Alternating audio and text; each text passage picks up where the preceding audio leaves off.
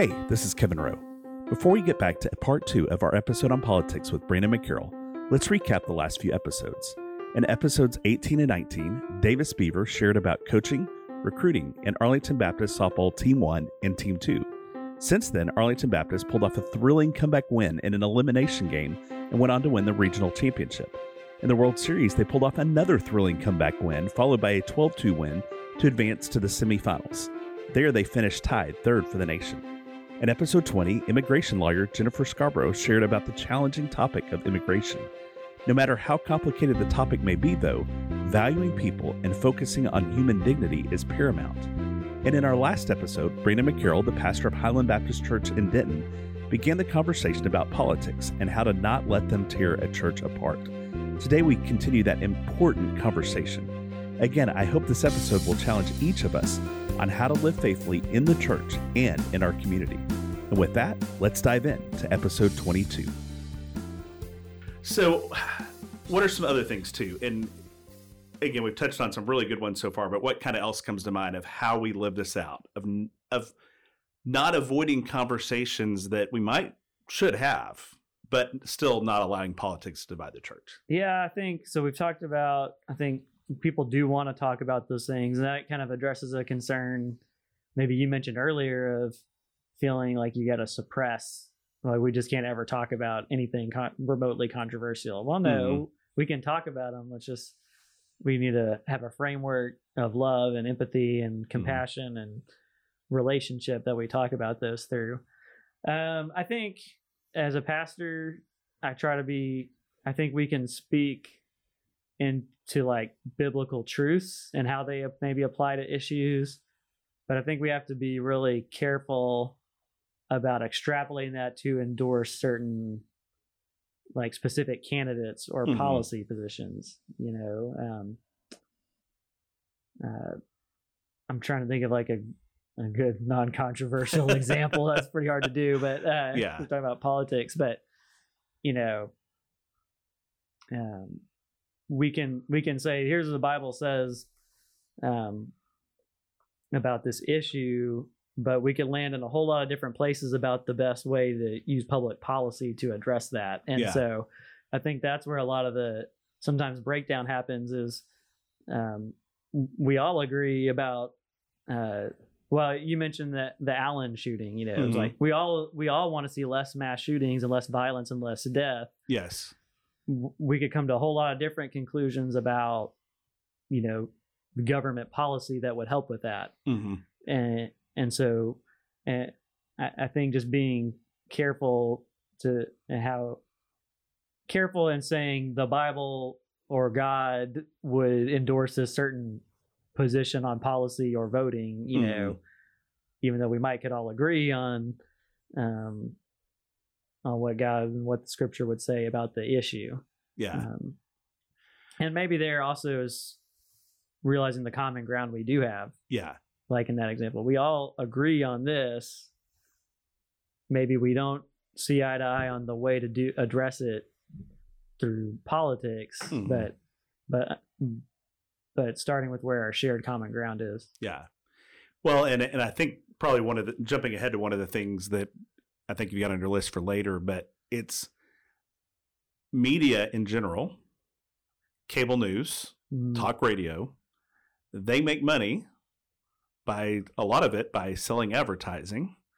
And the way that they get the biggest viewership is to be as controversial as possible mm-hmm.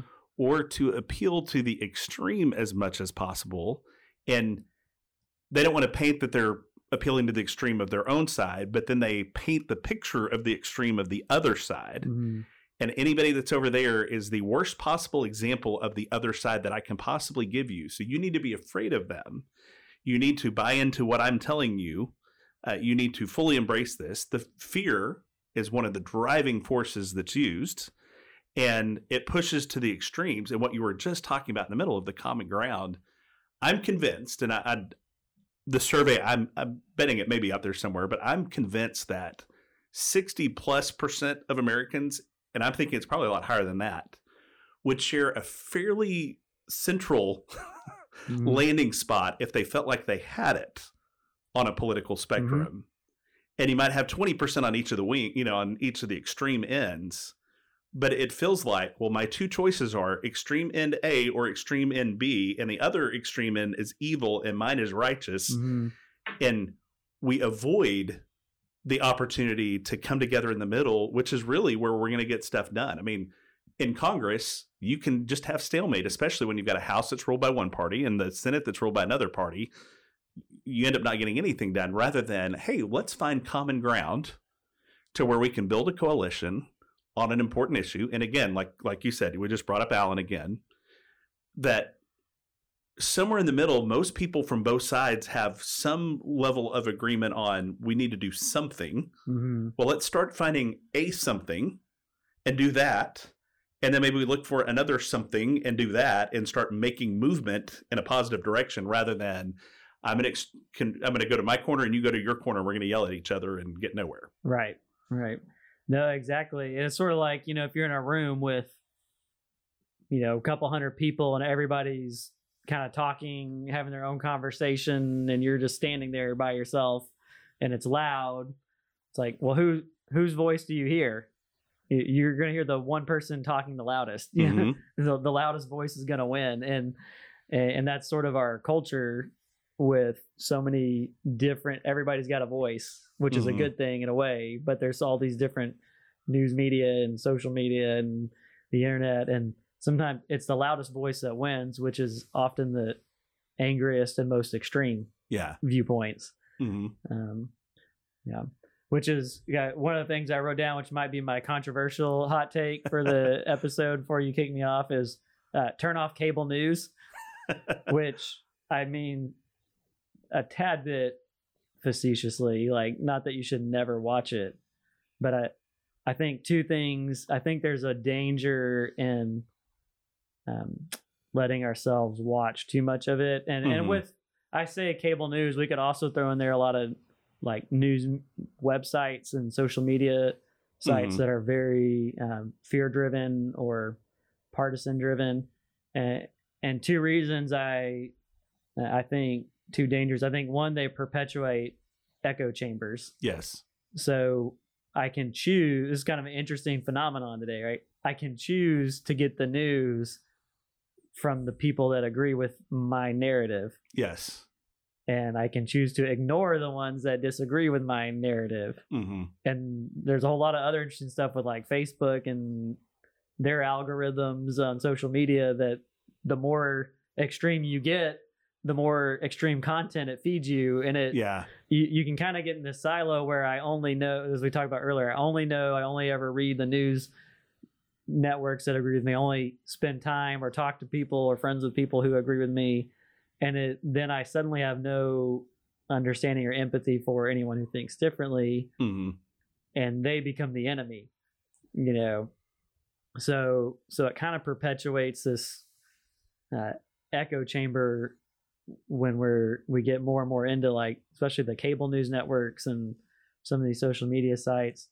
Uh, the other thing I, as you mentioned is that they they tend to stoke fear and outrage Yeah. because they are making their money off of getting your clicks and your views.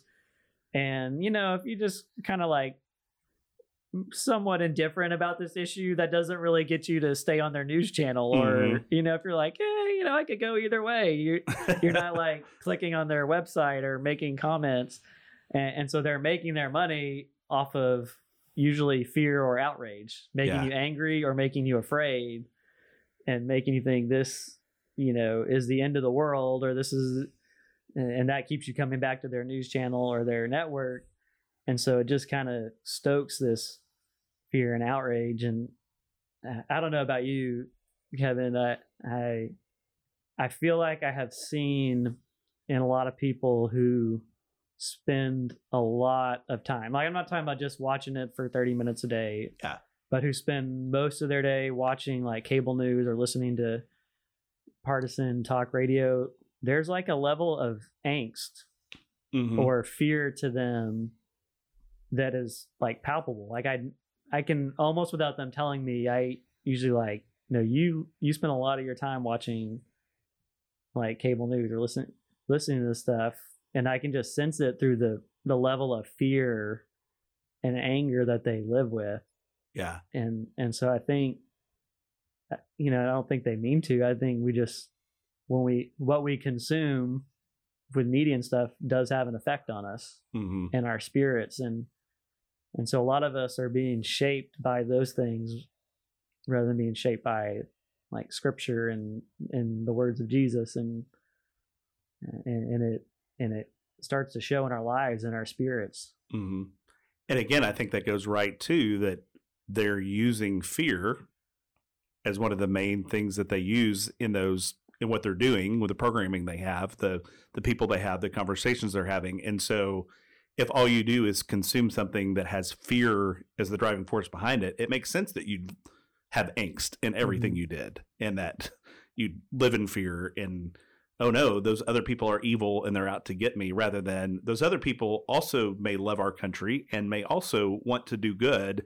They may just have a different way that they want to approach doing that that they think works better than mine. But no, they have evil intention. And so now I'm afraid of them because obviously they're evil. And um, I mean, I literally saw a quote from a politician's uh, relative this week from in Texas saying, there's evil that's out there right now, and we're the only ones standing in the way of them destroying our country. mm-hmm. And they're clearly pointing to the other party and calling them evil. And again, it's like, certainly from a position of faith to go, you know what? I know really godly Christians who probably vote for that party more than the other party, and vice versa. Mm-hmm. But to call them evil, it's like maybe the force behind all of this is evil on both sides at times rather than just yeah this other party is they hate god and you know whatever whatever it may be or they have no compassion for anybody. Yeah. Um, Yeah, uh, and, kind of leads to one of the the main points that, that I see is remembering like our hope is in a savior and not in politicians. yes. And um, we can that may sound like obvious, but I think we can get consumed in thinking like our that that politics is going to be the answer to every or the savior or the end all be all. And um, i think one thing you see today especially is less people are going to church less people Mhm. are um, christian is politics is starting to take up like an emotional space in people's Yeah. lives that it was never intended to take. Um, i read a, an interesting thing from tim keller. I thought i might read a little bit of it um, it's from his book Counterfeit Gods, and he talks about signs of political idolatry, like that we're Mhm. looking to politics as a god or politics to save us rather uh, than than Jesus. And he says one of the signs that an object is functioning as an idol is if fear becomes one of the chief characteristics of life. Um, when we center our lives on the idol, we become dependent on it. And if the counterfeit God, in this case politics, is threatened in any way, our response is complete panic. We do not say what a shame or how difficult, but rather we say, This is the end, there's no hope. And he, he observes this. He said, This may be a reason why so many people now respond to U.S. political trends in such an extreme way. When either party wins an election, a certain percentage of the losing side talks openly about leaving the country. Mhm. They become agitated and fearful for the future. They have put the kind of hope in their political leaders and policies that once was reserved for God and the work of the gospel. When their leaders are out of power, they experience a death. They believe that everything will fall apart. Uh, they refuse to admit how much agreement they actually have with the other party and instead uh, uh, focus on points of disagreement the points of contention overshadow everything else and a poisonous environment is created um, another and this ties in with that another sign of idolatry in our politics is opponents are not considered to be simply mistaken but they're considered to be evil Mm. and he writes i don't know what year this book came out but he says after the le- last presidential election my 84 year old mother observed it used to be that whoever was elected as your president even if he wasn't the one you voted for was still your president but that doesn't seem to be the case any longer. After each election, there's a significant number of people who see the incoming president lacking moral legitimacy. The increasing polarization and bitterness we see is a sign that we have made political activism into a form of religion. And and so I think it just speaks to you know the ways that maybe we've started looking to politics as a savior, as a god, you know, instead Yeah. of to the true God and the true savior. hmm Well, and so 2008, I was at was when I was still at Truett. I was pastoring a church out in about an hour away from Waco. First, third, and fifth Sunday Baptist, second and fourth Methodist. Um, I was the Baptist pre- preacher, but so I was preaching the Sunday before the 2008 election, presidential election, but I was going to be guest preaching somewhere the following Sunday. So the week before and the week after the election. And I told my church when I preached the message on the first Sunday that I was going to preach the same exact message the next Sunday, Mhm. regardless of what happened on that Tuesday. And my message was our true hope. And it was talking about that our true hope is in Jesus Christ. yeah. And saying, you know, it would be easy to say, oh, we have hope now because Tuesday goes the way I want it to. Mhm. Or, oh no, everything is ruined because Tuesday didn't go the way I wanted it to on the election. But to say, no, my true hope is still in Jesus Christ two days before this election, and it's going to be this still in Jesus Christ five days after this election Mhm. it doesn't change by who wins an election. Uh, and it's not to downplay the importance. Sure. Um, and it's not to say, well, just check out of the political system and don't get involved. And, you know, there, because there are some arguments that Christians shouldn't be involved in politics at all. That's one extreme. And then, you know, the other extreme of, well, we should be running everything and it should be all about us and our views and everything. And, you know, but somewhere in the middle of it to say, hey, be involved in the system in which, in the country in which we live. But again, realize, just like you said, our hope is ultimately in Jesus Christ, not in who wins the election. Right. Yeah, absolutely. And I, I, I hope no one will hear me say that because I do think it's important that we be involved. Like, Yeah. like I mean, what a what a beautiful gift that God's put us in a place that we have a voice in the Yes. running of our country and we get a say. And so we ought to utilize that gift and be Mhm. grateful for it, but also remember what our ultimate hope is in. And you know, it's possible this election's the end all be all, and it might be the end of America as we know it if candidate doesn't win, but it's probably not the case. Yeah. I, I read a I read a book about um, uh, Thomas Jefferson and Alexander Hamilton, or that my wife gave me earlier this year. But one of the interesting interesting things in there, it got into the election between uh, John Adams and Thomas Jefferson. So like Mhm. Jefferson was the Adams was the second president, Jefferson was the third, and uh, uh, uh, Adams' wife was convinced that if uh, anyone besides her husband won the election, it would be the country's last election. That like it was going to be the end of the country. Uh, there was someone else I was reading that said if uh, Jefferson won, there was no doubt he would destroy the Constitution, and you know that would be the or Adams. I'm trying to remember, but you know that was the third president of the United States, and people were saying Yes. this is the everything hinges on this. The country's going to fall apart if the right person doesn't win. And three Well- years from now, we'll be celebrating the 150 or the 250th birthday of the nation. Exactly. So I think there's a tendency every election cycle to say this is the most important election in the history of our country, and if if my party doesn't win, like everything's going to fall apart. Um, and sort of like the news networks, the politicians have a, a vested interest in making you think feel that way. Oh yeah. because you're a lot more likely to go vote if you think the country's going to be destroyed if your person loses you know Yeah. um so there's every every election cycle there's that kind of rhetoric Mhm. and maybe this election will be the one that it's finally true but chances are it's probably not Yep. you know and and so i think it just kind of helps i think we should uh, allow our voices to be heard participate in the system god's given us the voice and put us Mhm. here for a reason but also keep in perspective you know the significance of it and keep in perspective where our hope really lies yeah. that it was never in a politician to start with Yeah. or in politics to start with Well, I mean, and, and so every you know every election where I go vote, I'll take a picture with the sticker, the I voted sticker, Mhm. and say, yeah, I'm I'm grateful that I'm privileged to live in a nation where I get the opportunity to vote, and I'm grateful for those who paid an incredibly high price Mhm. for me to have the freedom to be able to do that. But again, whatever happens when the election's done, God is still on his throne, right. regardless. He's not going to get, you know, kicked off of his by what happens in an election here. Yeah. I'm pretty sure he's got his for eternity. Um, but yeah, so involved, but not wed to a party, not Mm. wed to a, a candidate, not, you know, my only hope is in the outcome of this election. hmm But whoever wins, I'm called to pray for them.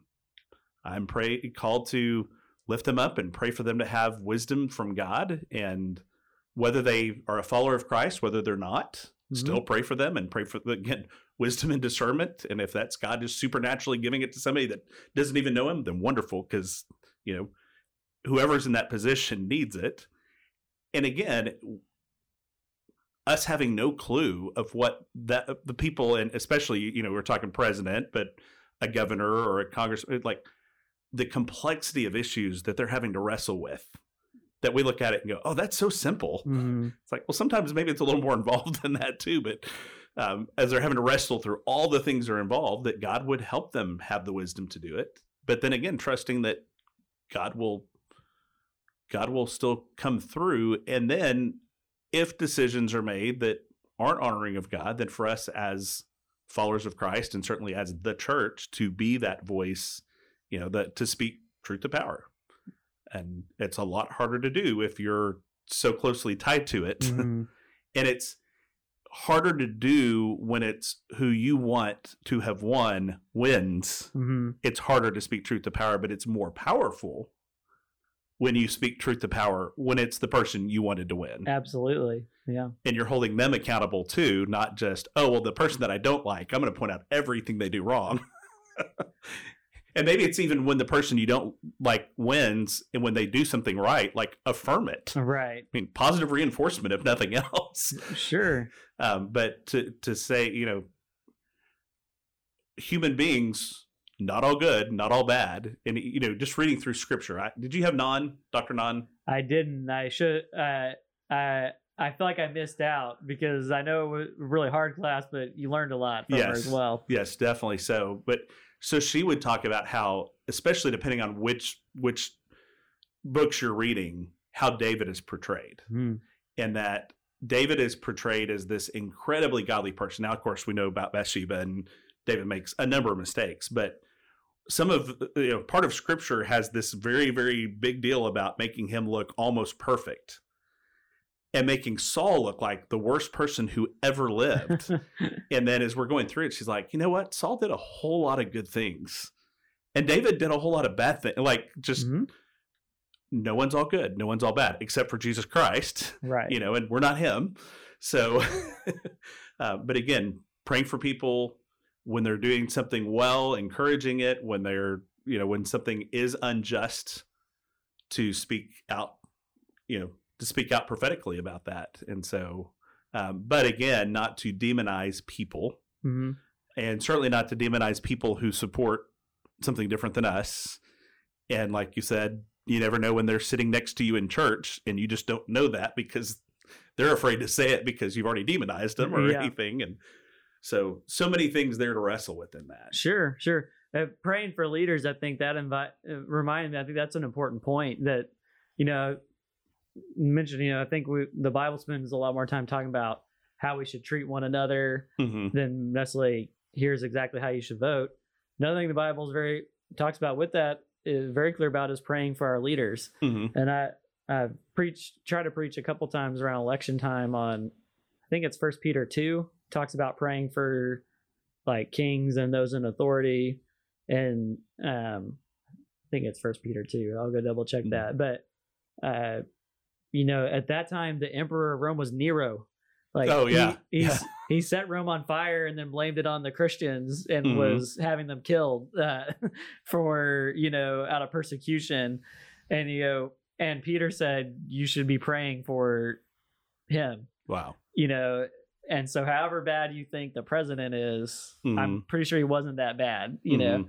and so I think regardless of how we feel about who's in power and whether we voted for him we're called to pray for him Yeah. and so I, I, I don't know if I do a good job. I try in my personal walk, you know, to Yeah. pray for Joe Biden the same as I would pray for Donald Trump, and Mhm. pray for Donald Trump the same heart I would pray for Barack Obama, and you Mhm. know, uh, be- because regardless of how I feel about any of them, we're certainly told we ought to be praying for them. yeah.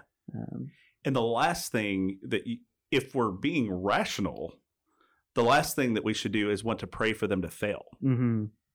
Because if whoever's leading fails, it hurts all of us. exactly. Rather than praying that whether we expect them to make the right decision or whether it looks like, well, God must have intervened because they made the right decision, that they make the right decision because then it benefits all of us. Right.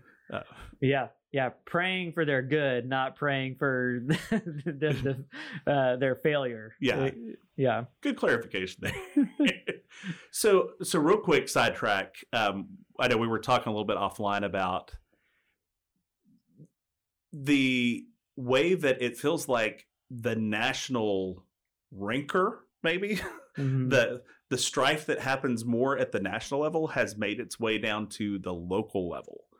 Um, I, personally, I for me, I'm like, oh, because it felt like local politics for the most part were like, it, it, I think as you described it, not just put words in your mouth, Sure. but like that should be about fixing the streets Mhm. and like taking care of stuff to help our local society run rather than no, this is the new battleground for the national issue that I've got to come and take over city hall or city council or the school board or or whatever it is and yet we we can point to a number of local elections where hundreds of thousands of dollars have poured in from outside sometimes from outside the state even Mhm. to come into a school board in a city or a city council in a city like you know i don't even know what to say about that Yeah. other than like it's like at least it used to be this is where most of the stuff actually got done and you know most of the time you don't have a letter next to a name on a local ballot Right. because it's not about running as the republican or the democrat or the libertarian or the independent or whoever it's just here's this person that's running for this local office but now it's turned into in a sense this huge national battleground Yeah, you have the nationalization of local politics that's happened. Yeah. and I think we were uh, we were talking both our cities. We knew of Mhm. uh, it.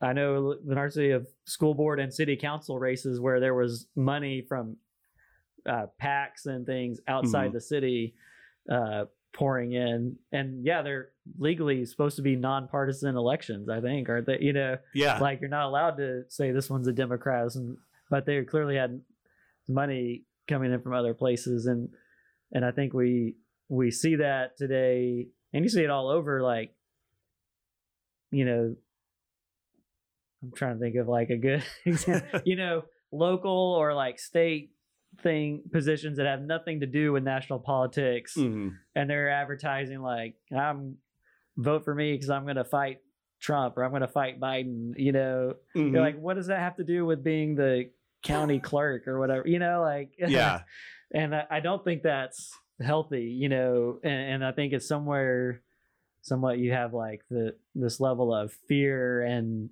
anxiousness that has infiltrated even like local it's filtered Mhm. its way down like local politics and local things uh, i mean i remember this is a little bit higher level than that but you've probably gotten we were talking about getting spam on your phone like Mhm. i remember it was like when you know herschel walker and stuff was uh was it running in georgia Warn- uh, Ralph, Ralph Warnock, he was running yeah. again.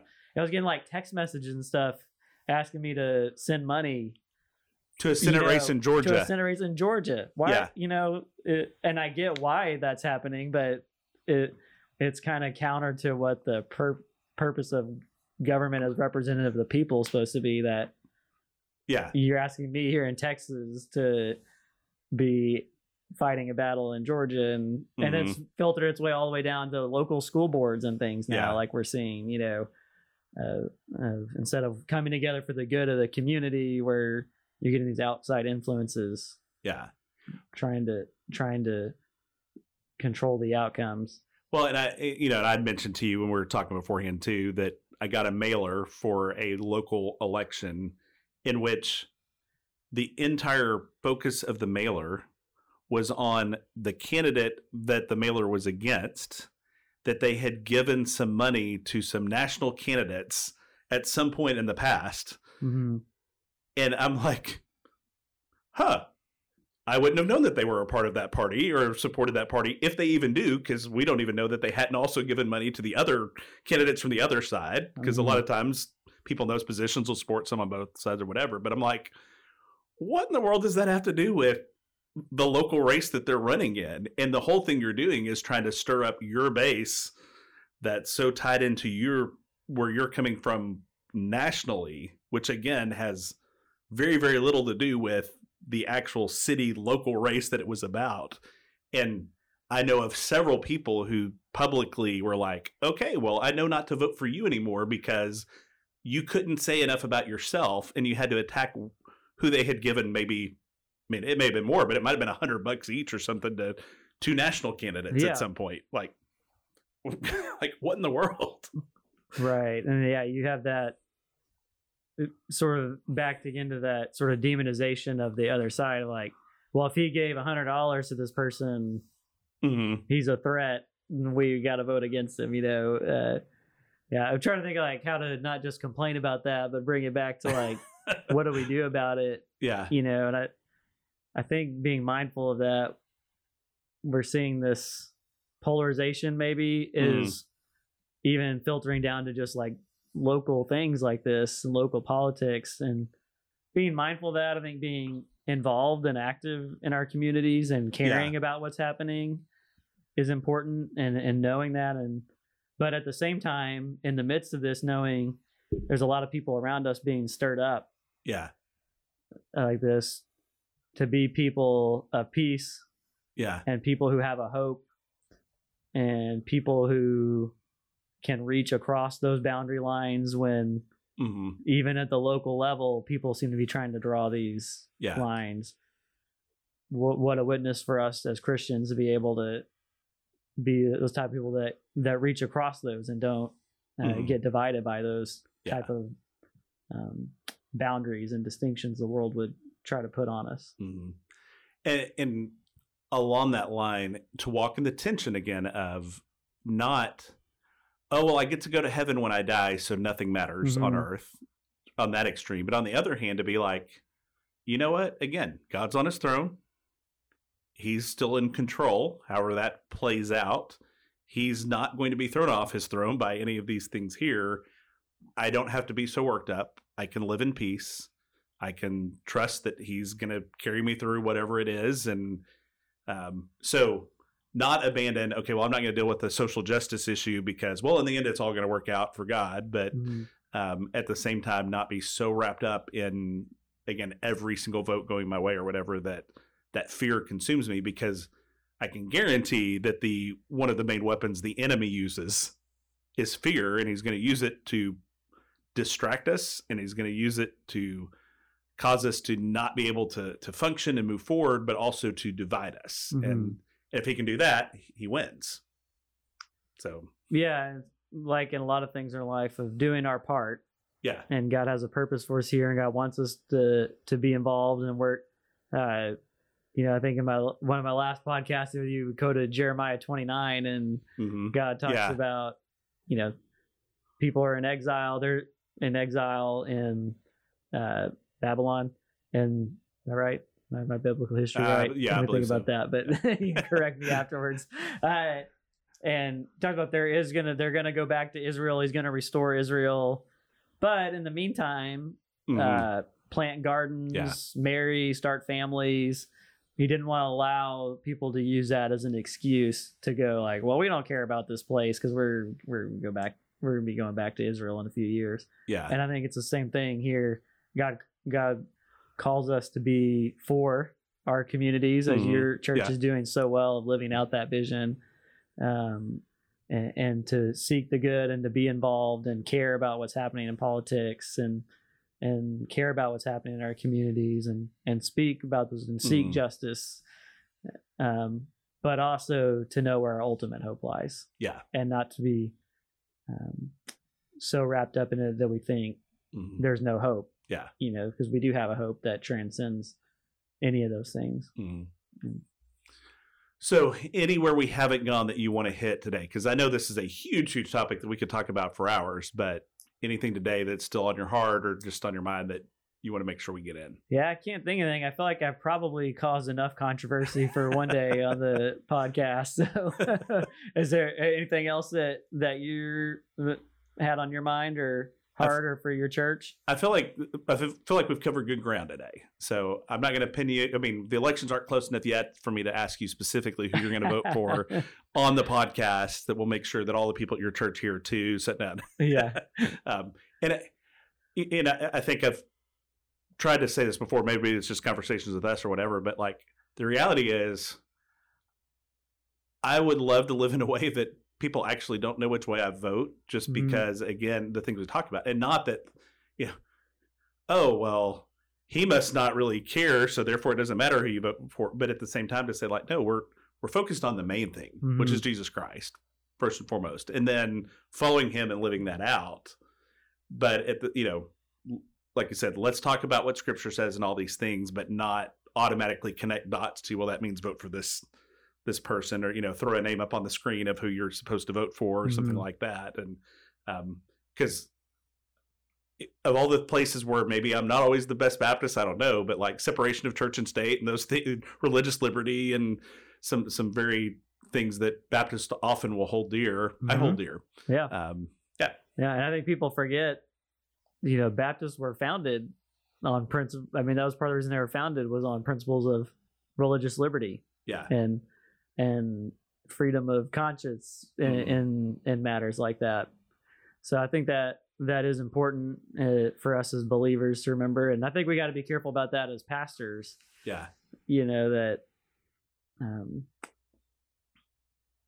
sometimes as a pastor, like people may assign weight to our words that we forget about because we live in this role every day. yeah And if you're saying you should vote for this person, you know, whether you mean it that way or not, it could be Mhm. taken as God wants you to vote for this person. yes Or scripture, if you're a believer, you better vote for this person. And maybe there is times and places for that, but I think we got to be very careful and thoughtful about yeah that kind of thing. yeah and again that's why i want to be selective on issues that i really do weigh in on Mhm. that's why I want to make sure if I'm sharing something on the internet that I've made sure it's true because Mhm. I don't want to I don't want to waste my reputation on something that's not a key thing and something that may not be true. Yeah. I want I want people to be able to know that if I that if I'm speaking that one I'm coming from a a solid place and and two that I think it's actually important enough. So kind of Yeah. weighing through all that. Yeah, and that might be a whole nother podcast. But I mean, as people of the truth, Yes. we we ought to be a little more discerning and concerned about making sure things we're reading yes. are actually true. I actually kind of preached on this Sunday. That might be a rabbit trail, but I think that's a challenge in the internet age. Is there's so many sources of information, they can all start to kind of look alike, hmm and some of them are reputable and are telling the truth, and some are not. And so, I do think that's a sort of related issue for us as Christians is Yeah. to be aware of misinformation and to be discerning Yes. you know, are is what I'm reading factual first of all, and then is it being slanted hmm from a certain perspective or to uh, provoke a certain reaction Yes. in me? Well, and and it's always to remember the important, well, well thought through words of Abraham Lincoln to not believe everything that you read on the internet. I, I knew he. I heard that uh, quote from Abraham Lincoln too. And it's got a picture next was- to it, which means it's really Yeah. true. uh, he was truly a visionary. Yes. I guess your Lincoln quote was better than I was thinking of a Michael Scott quote. of I think he was talking about Wikipedia. You know, he said it's where anyone in the world can write anything about any subject, so you know it's true. so you know it's true. Very, very good. Um, gotta love that. Um, one, I think one phrase you hit on earlier um, in conversations or where there should be conversations with others, seek first to understand, then to be understood. I think Mhm. that's a valuable principle. That's Stephen Covey um, on that one. So he gets he gets to go above Michael Scott. Unfortunately, Okay, well, well, yeah, that's probably a better ender quote than Michael Scott. but but again especially when it comes to brothers and sisters in christ that we would have the conversation rather than imputing poor motives to them. Um, and again, going back to your going back to your first thing and your last thing, that we would always put people before politics, and ultimately remember that our hope is in our Savior rather than in politicians. So well said today. Yeah, well, thank you for having me on, and, and thank you for what you're doing here in McKinney and what your church is doing, and just hearing you share about your church and seeing some of the community ministries that are going on. Uh, I can tell this is a church that really cares about its community and that is really thoughtful about these things and and has a diversity of opinion and thought within your congregation and y'all are learning uh, and have been loving each other and in community and I think it's a testament to you as a pastor and leader and and your church as well. Well, thank you, Brandon, and thank you for Highland and for its heart and reaching its community, and again, what y'all are doing there. And um, I love that we get to have these kinds of conversations, and look forward to having another one again soon. Sure. Now we were getting to Baylor football. Was that this part of the podcast? Uh, yeah, that's that's this part, or maybe it's next week. So yes, but well, no, thank you for having me on. Uh, enjoyed it, the conversation, and uh, be praying for you, you guys and your church. All right, thank you, and same for you, Brandon. Thanks. Thanks for listening to the Community Chat podcast today. You can subscribe to this podcast on your app of choice, or you can visit us at communitynorthbc.org to find out more information about this podcast or our church. Thanks for listening.